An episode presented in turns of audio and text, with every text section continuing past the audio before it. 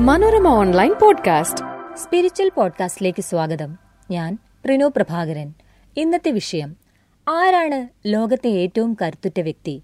എന്താണ് കരുത്തിന്റെ മാനദണ്ഡം? കരുത്ത് എന്നത് വളരെ വളരെ പ്രശംസനീയമായ ഒരു കാര്യമാണ് മനുഷ്യർക്കിടയിൽ. കരുത്തുറ്റ വാഹനം കരുത്തുറ്റ വീട് കരുത്തുറ്റ നേതാവ് കരുത്തുറ്റ രാജ്യം അങ്ങനെയങ്ങനെ എത്രയെത്ര വാക്കുകൾ. കരുത്തനെന്നോ കരുത്തിയെന്നോ ഉള്ള വിശേഷണം കേൾക്കാൻ താൽപ്പര്യപ്പെടുന്നവരാണ് നാം ഓരോരുത്തരും. എന്നാൽ കരുത്തിന്റെ മാനദണ്ഡം എന്താണ്? ആരാണ് കരുത്തുള്ളയാൾ? പണ്ടൊരു കഥയുണ്ട്. മൂഷിക സ്ത്രീ വീണ്ടും മൂഷിക സ്ത്രീയായി എന്ന പ്രശസ്തമായ ചൊല്ല് ഉടലെടുത്ത കഥ. ഒരു സന്യാസി ഉണ്ടായിരുന്നു. അതീവ ദിവ്യനായ ഒരു സന്യാസി. അദ്ദേഹം ഒരു പെണ്ണെലിക്കുഞ്ഞിനെ അതീവ സുന്ദരിയായ ഒരു പെൺകുട്ടിയാക്കി മാറ്റി. അവളെ മകളായി വളർത്തി.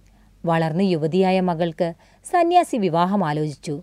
ലോകത്തെ ഏറ്റവും കരുത്തനായ ആൾ വേണം തന്നെ വിവാഹം കഴിക്കാനെന്ന് യുവതിക്ക് നിർബന്ധം. പുത്രി സ്നേഹത്താൽ സന്യാസി അത് നടത്തിക്കൊടുക്കാമെന്ന് വാക്കു നൽകി. വരനെ അന്വേഷിച്ച് യാത്രയായി. പോകുന്ന വഴിക്ക് സന്യാസി ഒരു കർഷകനെ കണ്ടു. നല്ല ശരീരപുഷ്ടിയും തടിമിടുക്കുമുള്ള ഒരു യുവ കർഷകൻ. ഭാരമേറിയ മൺവെട്ടി ഉയർത്തി ഓരോ തവണ ഭൂമിയിലേക്ക് അയാൾ കിളക്കുമ്പോഴേക്കും ഉറച്ചുകിടന്ന മണ്ണ് ചിതറിമാറി. വിയർപ്പിൽ പൊതിഞ്ഞ പാറ പോലുള്ള കർഷകന്റെ ശരീരം നോക്കി സന്യാസി അവൻ കരുത്തനെന്നുറപ്പിച്ചു ഇവൻ തന്റെ വളർത്തുമകൾക്ക് പറ്റിയ വരൻ തന്നെ. വിവാഹം ആലോചിച്ചേക്കാം.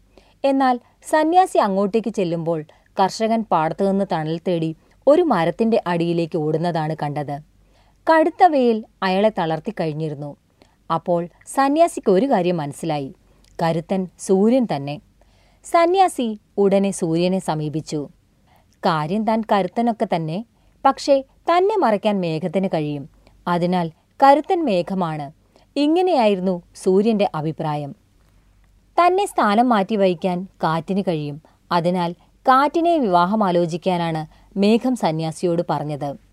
തന്നെ തടയാൻ മലയ്ക്ക് പറ്റും. അതിനാൽ മലയാകണം ഏറ്റവും വലിയ കരുത്തനെന്നായിരുന്നു കാറ്റിന്റെ സംശയം. സന്യാസി മലയെ ചെന്ന് കണ്ടു. തന്നെ തുരക്കാൻ എലിക്ക് കഴിയുമെന്ന് മല സന്യാസിയോട് പറഞ്ഞു ഒടുവിൽ സന്യാസി തന്റെ വളർത്തുമകളെ വീണ്ടും എലിയാക്കി മാറ്റി.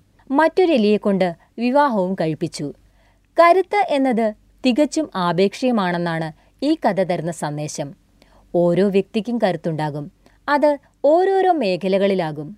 ലോകത്തിലെ ഏറ്റവും കരുത്തനായ വ്യക്തി എന്ന് പറയുമ്പോൾ നമ്മുടെ ഉള്ളിൽ തെളിയുന്നത് നല്ല ശാരീരിക കരുത്തുള്ള ഒരാളുടെ ചിത്രമാകും.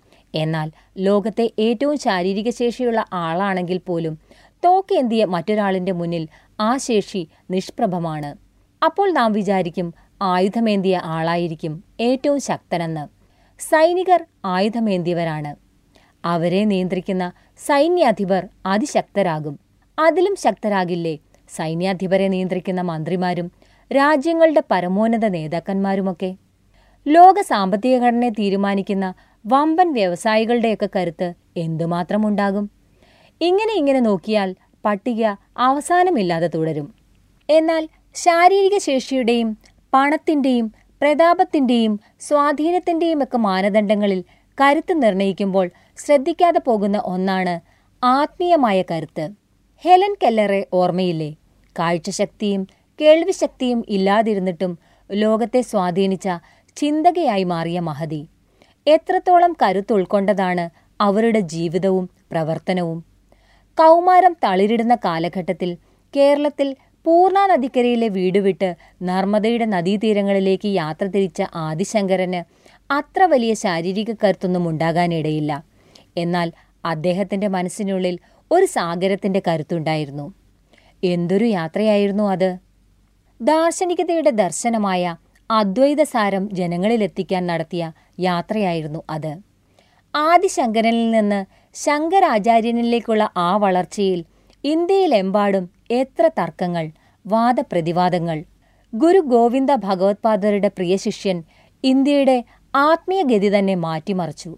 കുറേയേറെ പേരെ ഇടിച്ചിടാനുള്ള ശാരീരിക ശേഷി എങ്ങനെ നേടാമെന്നാണ് സമൂഹത്തിൽ പലരും നോക്കുന്നത്. അതിലൂടെ താൻ വലിയ കരുത്തനാകുമെന്നും ആളുകൾ തന്നെ ഭയപ്പെട്ട് അംഗീകരിക്കുമെന്നുമൊക്കെ വൃഥാ ചിന്തിക്കുന്ന കുറേ പേരുണ്ട്. ധിഷണയും ആത്മാന്വേഷണവും പൂർണമായി മനസ്സർപ്പിച്ചുള്ള കർമ്മോത്സുകതയും മറ്റുള്ളവരെ സ്നേഹിക്കാനും അവരുടെ തെറ്റുകൾ പൊറുക്കാനുമൊക്കെയുള്ള കരുത്തുകൾ മറ്റൊരു തലത്തിലുള്ളവയാണ്. ഇവയൊക്കെ നാം നേടേണ്ടതുണ്ട്. ശരീരത്തിന് മനസ്സുപോലെ മനസ്സിന് ഈ ശേഷികൾ വേണം. അത് നമ്മെ ലോകത്തെ ഏറ്റവും കരുത്തുറ്റ വ്യക്തിത്വമാക്കി മാറ്റുക തന്നെ ചെയ്യും. മറ്റൊരു പുതിയ വിഷയവുമായി സ്പിരിച്വൽ പോഡ്കാസ്റ്റ് അടുത്ത തിങ്കളാഴ്ച കേൾക്കാം. Manorama online podcast.